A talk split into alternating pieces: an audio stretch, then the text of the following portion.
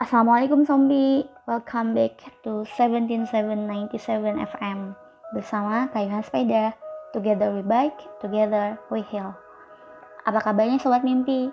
Semoga selalu dalam lindungan Allah dan selalu diberi kemudahan dalam setiap urusan ya. Amin. Udah hampir sebulan lebih nih di rumah terus. Atau mungkin ada yang dua minggu, atau baru satu minggu, atau ada yang belum dan tidak bisa di rumah aja semua pasti berbeda-beda kan kondisinya. Banyak dari kita yang bertanya-tanya, kapan sih pandemi corona ini akan berakhir? Sampai kapan kita harus di rumah aja? Dan ada yang menebak sambil berharap, kayaknya satu bulan lagi deh, atau dua bulan lagi. Tapi ada juga yang memprediksi ini akan berlangsung panjang setahunan lagi. Jadi, mana nih yang benar? Kita semua tentu berharap pandemik ini akan selesai secepatnya. Tapi jujur memang, tidak ada yang tahu kapan pandemik ini akan berakhir. So, well, ini adalah episode pertama R&D yaitu Random Discussion yang insya Allah akan ngobrolin hal-hal random, isu terkini, atau deep talking about something. Episode pertama kali ini hadir dari requestan seorang anon di Tumblr Kayuhan Sepeda yang minta aku buat ngepodcast tips agar tetap produktif selama WFH di tengah wabah corona. Nah, ada yang punya kendala yang sama nggak? Maka semoga episode ini bisa membawa banyak kebaikan untuk Sompi di luar sana ya. Amin. Oh ya, kali ini aku nggak sendiri loh, karena aku bakal ditemenin perempuan keren. Penasaran nggak siapa? Kepo kan? Aku bacain dulu ya CV-nya. Kakak satu ini nama lengkapnya Dita Mutiara Nabila. Beliau merupakan Project Coordinator Research Center for Climate Change di Universitas Indonesia. Beliau alumni biologi UI angkatan 2015 dan prestasinya itu banyak banget loh. Beliau Mapres Utama UI tahun 2018, finalis internasional Natural Science Turnamen di India tahun 2018, Korbid Internal BMF MIPA UI tahun 2018, penulis buku Transformasi, dan masih banyak lagi. Oke, tanpa mengulur waktu, kita langsung ngobrol bareng aja yuk Sompi. Happy listening!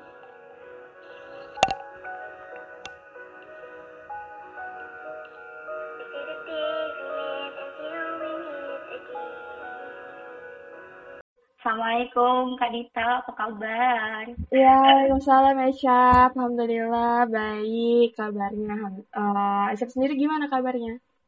Alhamdulillah baik nih. Udah lama nih uh, sejak pertemuan kita tiga tahun lalu di Jogja. Udah iya, pada udah lama banget. Udah tiga tahun yang lalu ya. Itu seru banget sih. Aku suka ke Jogja. Iya. Makin sibuk ya Kak? Kenapa? Makin sibuk?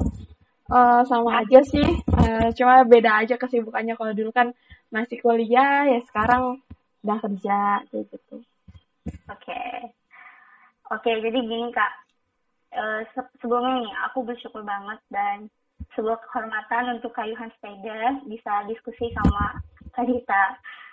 Meski ini podcast ini baru banget, aku apalagi uh, karena sebulan yang lalu aku udah lama nggak posting dan umurnya juga belum tua dan pendengarnya juga belum banyak.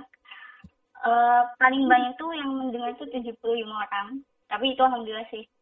Nah, sebelumnya aku mau berterima kasih karena Kak Dita udah meluangin waktu di tengah kesibukannya dengan jadwal kakak yang sibuk dan mengurus hal lainnya. Sekarang lagi iya. WFH nih, Kak. Kenapa? Lagi WFH? Iya, lagi WFH aja nih. Um, udah sekitar satu bulan kali ya. Udah satu bulan. Oh, oke okay, oke okay, oke. Okay. Nah, terus aku penasaran nih kak, pengen nanya. Iya. Berapa penting sih buat Kak Dita untuk join diskusi sama kayuhan sepeda? Uh, jadi sih maksudnya aku tipe orang yang memang suka untuk uh, sharing terhadap sesuatu yang memang udah aku dapatkan kayak gitu karena kalau misalnya ilmu hanya didiamkan aja itu kan jadinya nggak bermanfaat kayak gitu kan sehingga kalau misalnya memang ada kesempatan untuk bisa sharing melalui platform apa pun kayak gitu entah itu podcast entah itu uh, ngobrol langsung kayak gitu itu merupakan sebuah kesempatan buat aku untuk bisa sharing sih gitu. termasuk di podcast Kayuhan Sepeda ini. Saya pas dulu. Eh. Jadi gini kak sebenarnya nih episode ini kan perdana ya. Iya. Sama datang dari seorang anonim yang minta tips agar tetap produktif selama WFH-an. Iya. Tapi sebelum membahas topik itu, aku pengen kita diskusi tentang hubungan corona sama perubahan iklim. Iya. Karena memang teman-teman milenial dan teman-teman followers di Rayuan Sepeda masih belum banyak nih yang tahu terkait isu ini. Ya sebenarnya nih, kalau boleh jujur, aku juga interest sama isu ini. Tapi ini semenjak aku nonton BBC uh, debat antara aktivis climate gitu yang judulnya tuh Should climate change activists be applauded or arrested? Timbul nih pertanyaan, uh, apakah perubahan iklim itu sebenarnya mitos atau fakta? Nah, hmm. kalau memangnya mitos, berarti para ilmuwan kan juga akan bisa menghentikan uh, apa tragedi ini. Dan aku sempat mikir apakah ini ada hubungannya dengan kiamat. Kan konyol banget ya. Nah, tapi setelah ada corona dan ada keterkaitannya dengan climate change, Aku yakin kalau perubahan iklim adalah sebuah fakta. Ini kan hanya berdasarkan pengalaman aku nih kak. Kalau menurut Kak Dita yang sebagai aktivis perubahan iklim dan yang menggeluti bidang ini bagaimana? Jadi adakah perubahan, apakah perubahan iklim itu sebuah mitos atau fakta? Mungkin juga boleh sedikit dijelaskan dulu sebenarnya perubahan iklim itu apa sih? Oke, uh, makasih uh, tadi udah ada pengantarnya juga gitu ya, kenapa pertanyaan ini akhirnya muncul. Oke, okay, berhubung kita rekaman tanggal 21 dan besok adalah tanggal 22 April, nah di tanggal ini merupakan uh, hari bumi gitu teman-teman. Jadi uh, pas banget momennya kita juga membahas tentang climate change kayak gitu. Nah, uh, mau self claim dulu bahwa sebenarnya aku juga masih belajar terkait dengan terkait dengan climate change gitu. Tapi berhubung karena kerjanya adalah di pusat riset perubahan iklim di UI gitu sehingga uh, ya sering terpapar kayak gitu oleh para peneliti-peneliti terkait uh, penelitian dan isu tentang climate change kayak gitu. Nah, tadi balik lagi ke pertanyaan yang disebut oleh Kak Yohan Sepeda. Um, apa itu climate change gitu? Sebagai secara dasar gitu ya climate change perubahan iklim merupakan terjadi perubahan suhu rata-rata atau temperatur rata-rata uh, di bumi. Nah hal itu biasanya disebabkan oleh human activities.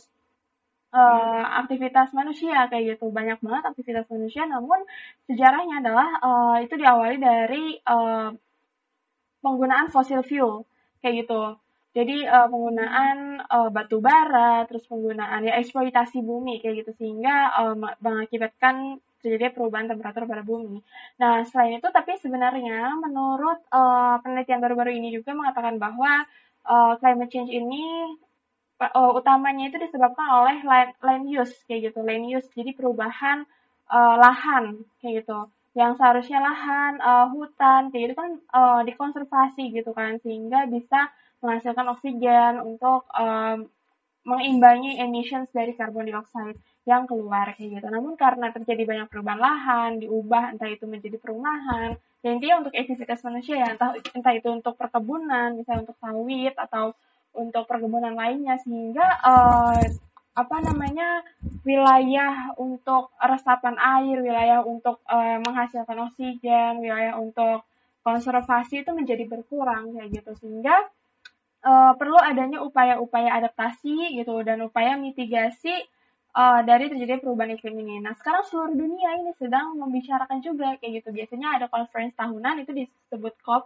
uh, COP 21 dan tapi tahun ini itu juga diundur kayak gitu karena COVID-19 gitu sehingga mungkin diundur. Harusnya tahun itu di UK diundur jadi tahun depan kayak gitu. Itu biasanya tiap negara itu uh, ini sebenarnya menjadi menjadi tahun yang krusial gitu ya karena akan um, melaporkan targetan emissions dari tiap negara, dari tiap negara kayak gitu. Atau kita sebut NDC National Determinant uh, ya pokoknya itu adalah apa namanya batasan atau targetan dari suatu negara untuk uh, terkait dengan emisi karbon dioksidanya. Mau seberapa persen sih karbon uh, tiap negara ini mau turun gitu? Karena uh, yang namanya perubahan iklim ini penyelesaiannya nggak bisa dilakukan masing-masing kayak gitu. Ini harus merupakan kerja kolektif dari tiap-tiap negara uh, untuk sama-sama uh, membangun sebuah sistem sehingga um, apa namanya untuk emission carbon dioxide-nya itu bisa dicegah gitu. Jangan sampai kita melebihi dari 2 degree Celcius gitu. Itu kan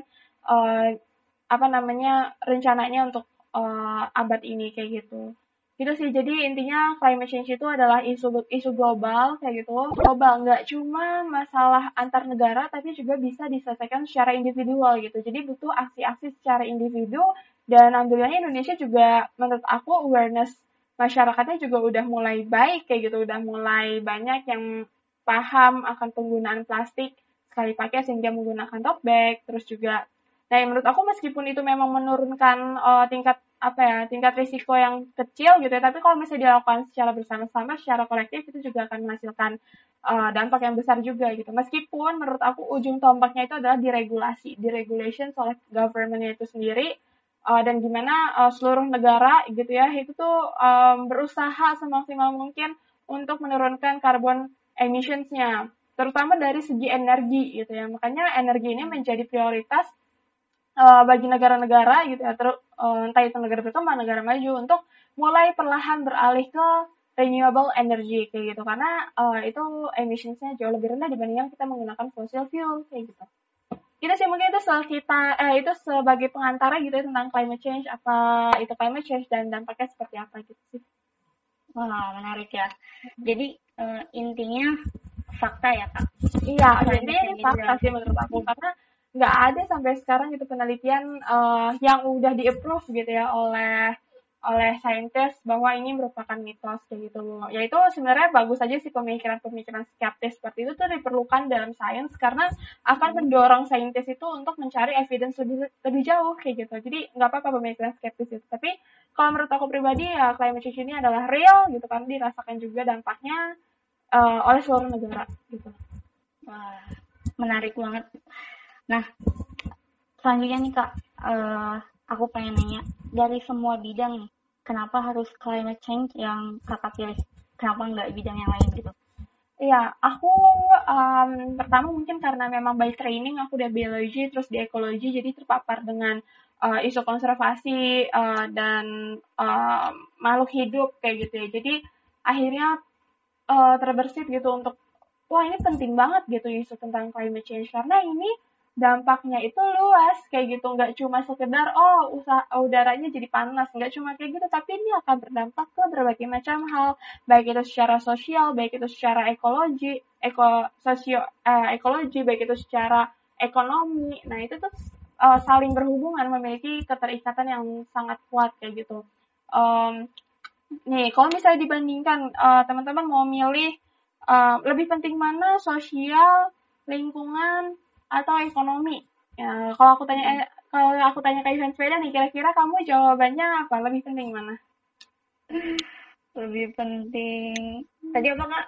Lingkungan, hmm. ekonomi, atau sosial. Kita bisa hidup kalau misalnya lebih penting mana nih? Apakah ada ekonominya dulu yang bagus, yang growth, pertumbuhannya bagus, atau sosialnya udah terbentuk tatanan sosial yang rapi, atau adanya lingkungan?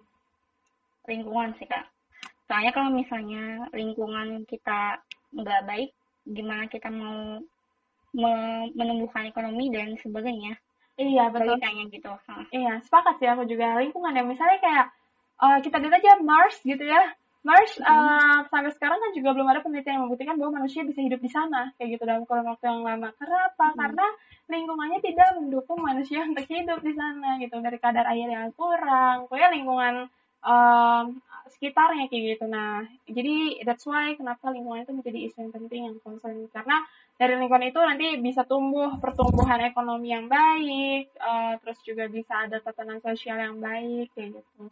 Sedangkan kalau misalnya ya intinya kayak gitu. Jadi kalau misalnya ekonomi ini baik, ya tatanan dunia bumi pun akan baik gitu. Wah keren keren. Nah terus sebenarnya ada hubungannya nggak sih kak si incop ini dengan climate change dan gimana respon kita terhadap perubahan iklim dan coronavirus yang saling berhubungan atau saling berkaitan ini. Oke, jadi sebenarnya COVID-19 ini kan uh, banyak ya dampaknya, termasuk terhadap lingkungan kayak gitu.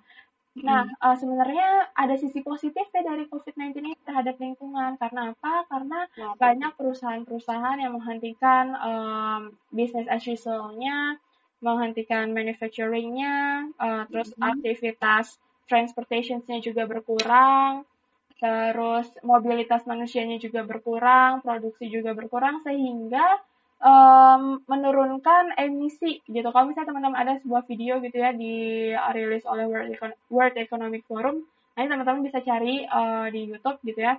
Um, kaitannya antara COVID dengan climate dan di situ dilihat secara nyata bahwa uh, terjadi perbedaan gitu ya. Misalnya kita lihat dari satelit uh, yang tadinya mungkin kalau misalnya dia mengeluarkan emissionsnya itu parah, itu warnanya merah gitu ya. Nah, perlahan-lahan tuh jadi warna kuning kayak gitu sehingga uh, apa terlihat bahwa emissions itu berkurang jauh kayak gitu. Nah, kalau misalnya kondisi ini terus-menerus gitu ya terjadi, itu um, ya maksudnya uh, target dunia untuk uh, apa menahan peningkatan uh, peningkatan temperatur 2 derajat Celcius itu bakal tercapai dengan mudah kayak gitu. Hmm. Kayak gitu. Jadi um, apa namanya ya nggak perlu effort lebih besar gitu ya kalau misalnya COVID-19 ini terus terjadi. Tapi kan tentu kita nggak mau ya COVID-19 ini juga terus uh, terjadi kayak gitu kan karena um, ya banyak aspek kehidupan lainnya juga yang terdampak gitu sehingga setelah COVID-19 ini ya kita juga harus uh, bekerja sama bersama-sama untuk kembali uh, apa namanya untuk apa ya mengejar target NDC Indonesia kayak gitu sih. Jadi uh, emang lebih bagus kondisinya, tapi uh, ini kita nggak bisa malah jadi leha-leha, malah jadi santai. Oh ya udah kita nggak usah mikirin climate lagi karena uh, apa namanya, toh lingkungan juga membaik, air visual juga bagus gitu. Tapi uh, ya dampaknya lagi ini akan berdampak lagi ketika COVID-19 ini selesai gitu. Bisa jadi semua uh, semua pabrik-pabrik tuh jadi meningkatkan produksinya sehingga karbon dioksida itu makin berlipat ganda kayak gitu. Jadi kita memang harus waspada juga gitu. Oke.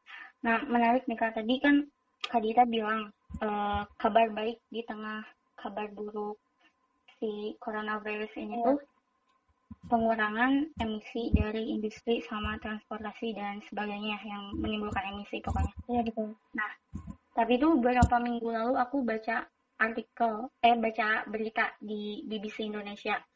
Nah, efek COVID-19 ini kan katanya emang positif kan terhadap pengurangan polusi. Iya. Tapi katanya belum tentu karena makin banyak orang yang WFH otomatis kebutuhan energi rumah tangga juga banyak. Nah, eh, terkait hal ini, opini Kak Dita gimana nih? Uh, iya. Jadi um, energi kan juga dia menyumbang menyumbang apa ya memiliki sumbangan yang besar terhadap perubahan iklim kayak gitu. Iya akan berdampak juga, cuma memang masih perlu apa evidence lebih jauh apakah karena ini waktunya juga belum lama ya, maksudnya belum ada evidence yang terkumpul banyak dalam kurun waktu. Sekarang paling dari bulan Januari sampai April baru empat bulan gitu ya, belum bisa membandingkan uh, secara langsung gitu ya, apakah lebih besar emissions yang dikeluarkan selama WFH dengan energi yang besar ini atau uh, business as usual kayak gitu. Nah itu juga perlu ada penelitian, maksudnya kita perlu mencari info itu lebih lanjut kayak gitu. Tapi uh, as long as si negara ini menggunakan energi terbarukan kayak gitu, menurut aku itu pasti lebih rendah sih.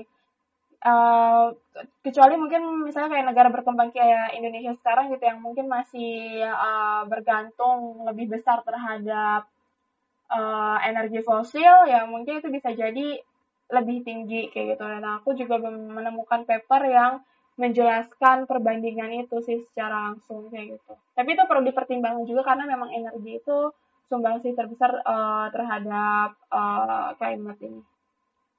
Oke, jadi intinya eh, apa ya kurang-kurangin buat apa sih rebahan yang membutuhkan energi rumah tangga yang intinya boros gitu lah ya kak. Ya intinya kayak udah kalau misalnya energi yang lagi kita pakai ya dimatiin kayak gitu dicabut uh, kayak gitu sih jangan malah buang-buang energi gitu.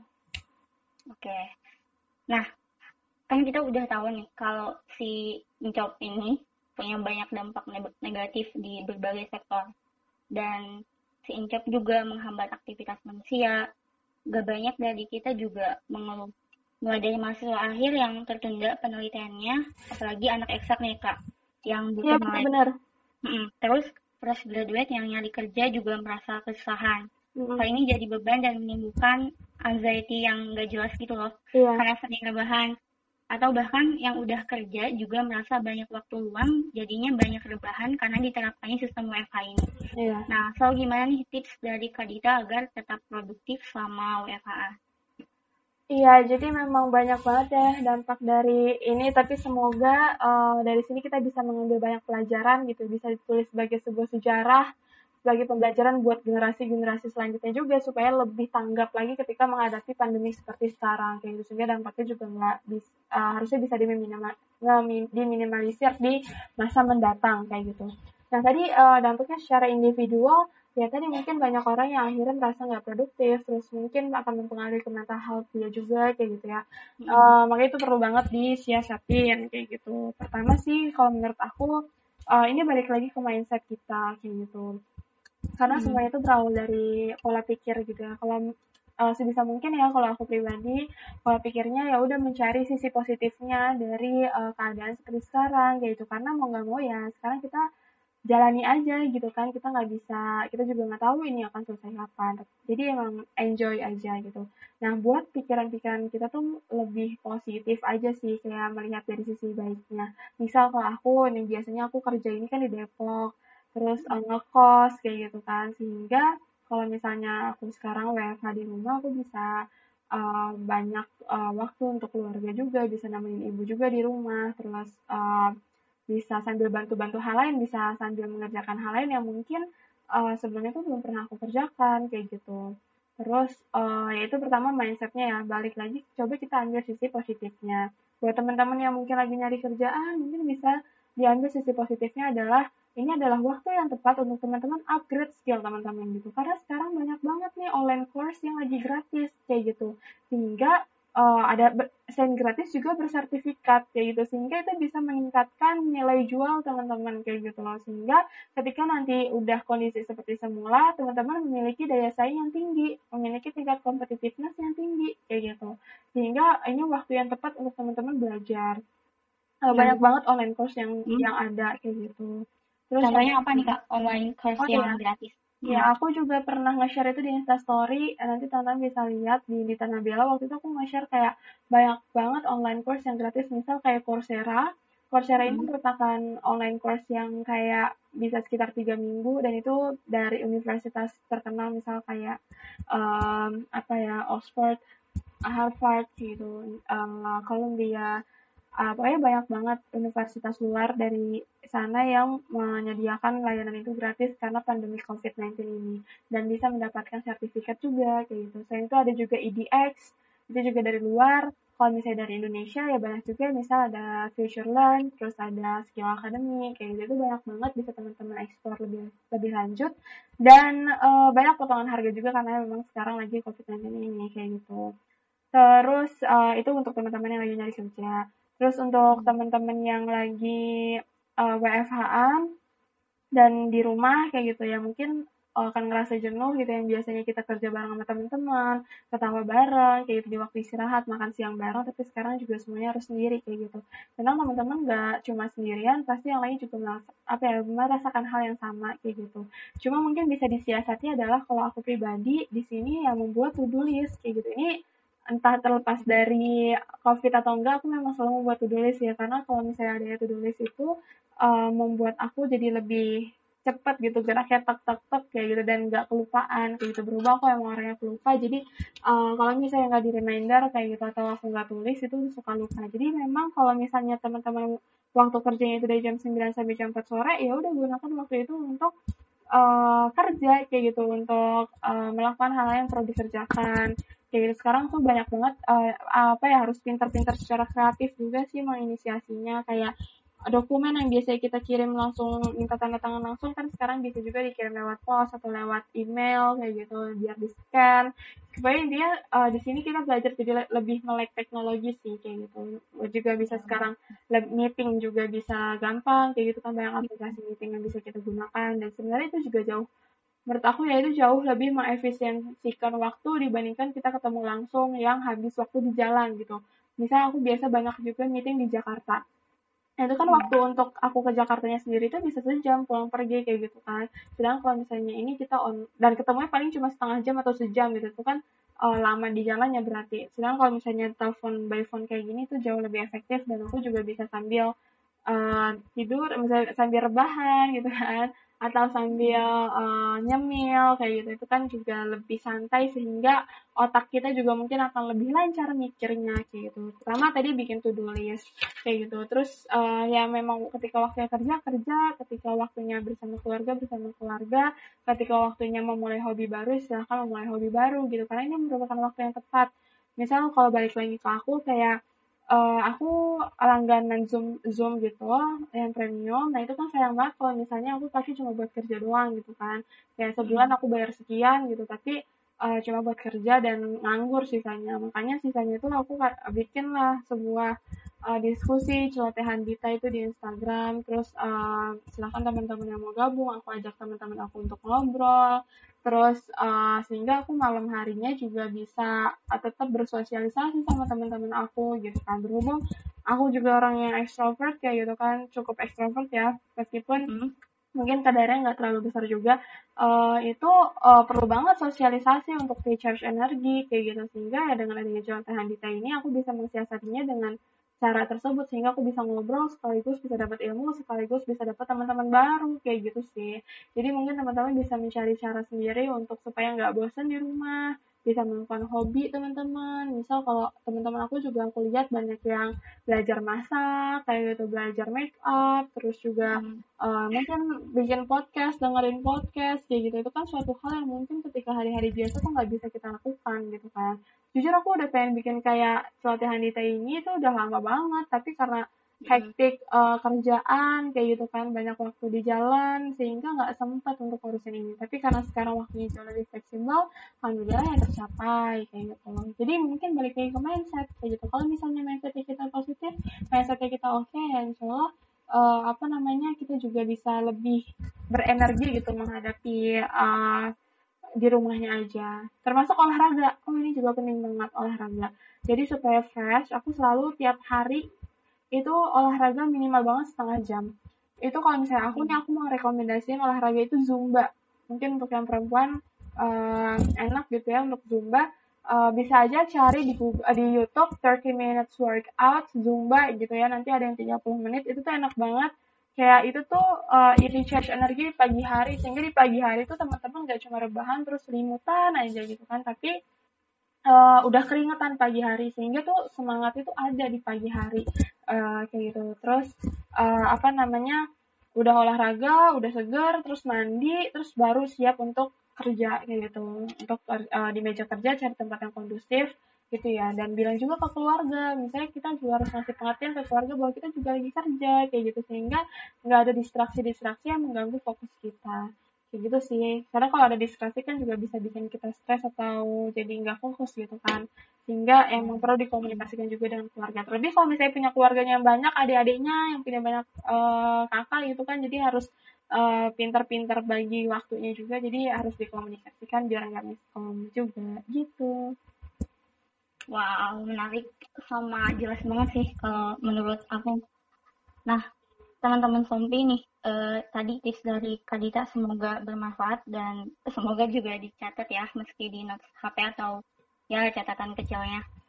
Dan ini nih uh, untuk mengurangi rebahan Kadita juga punya apa sih pro, pro, proyek kebaikan celotehan Dita ya? Iya betul.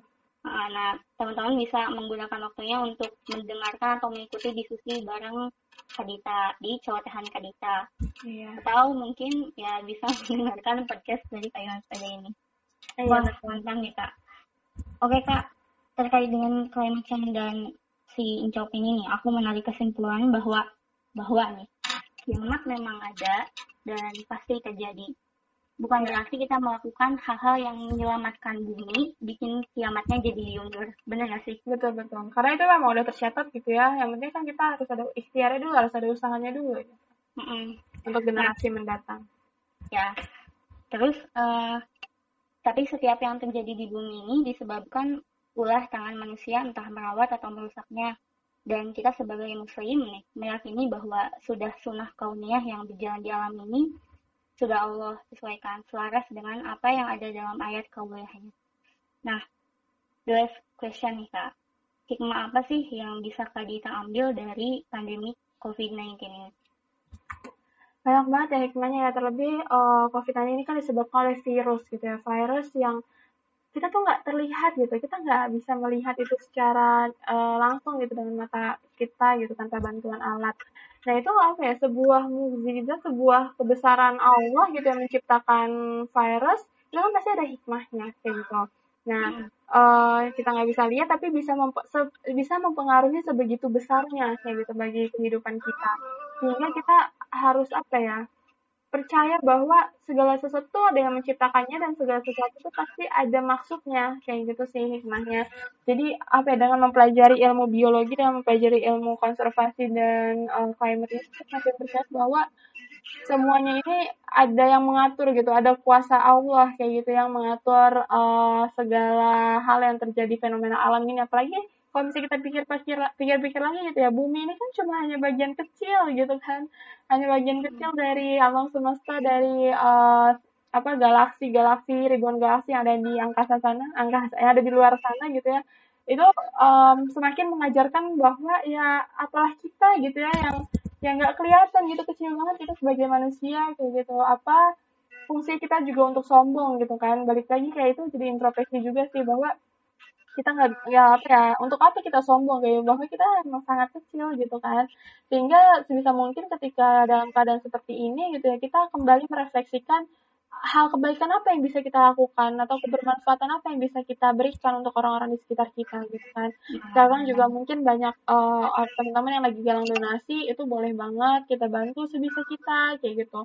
Buat teman-teman yang lagi sedih bu, mungkin kita bisa tanyain kabarnya kita hibur kayak gitu. Kita bisa menolong dengan bentuk dengan berbagai macam bentuk gitu kan. Gak harus selalu melalui materi tapi juga bisa melalui afeksi kayak gitu.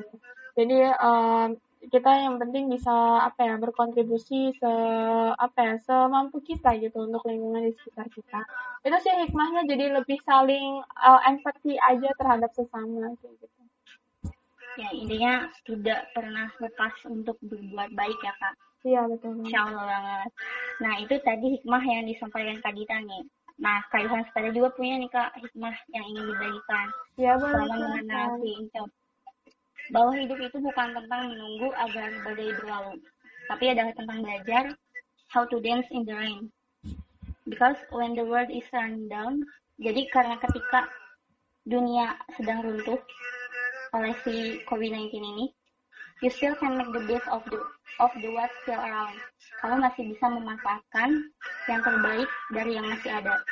Karena kita tuh nggak tahu bisa jadi dengan adanya corona ini, kamu mendapat hikmah besar yang akan mengubahmu menjadi pribadi yang lebih baik.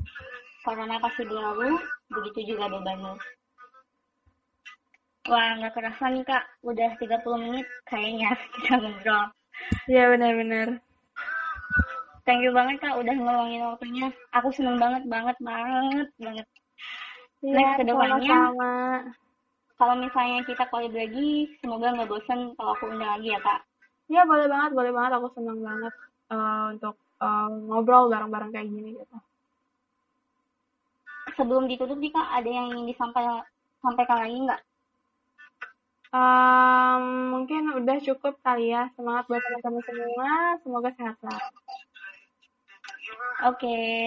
Nah, Sompi, cukup sekian. Semoga bermanfaat dan bisa diambil segala kebaikan di episode perdana kali ini ya. Thank you for listening, stay safe dan selalu jaga kesehatan. Kak Dita juga ya. Iya, Kak juga. Hmm. Kayuhan dan Kayuhan sepeda dan Kak Dita pamit. Don't forget for sharing to others, teman-teman. Kalau ada isu yang ingin didiskusikan, bisa kirim lewat email, Tumblr, dan Instagram Kayuhan Sepeda ya. Sampai jumpa di episode berikutnya. Terima kasih Kak Dita dan teman-teman Sobat Ginci lainnya. Wassalamualaikum warahmatullahi wabarakatuh. Waalaikumsalam warahmatullahi wabarakatuh.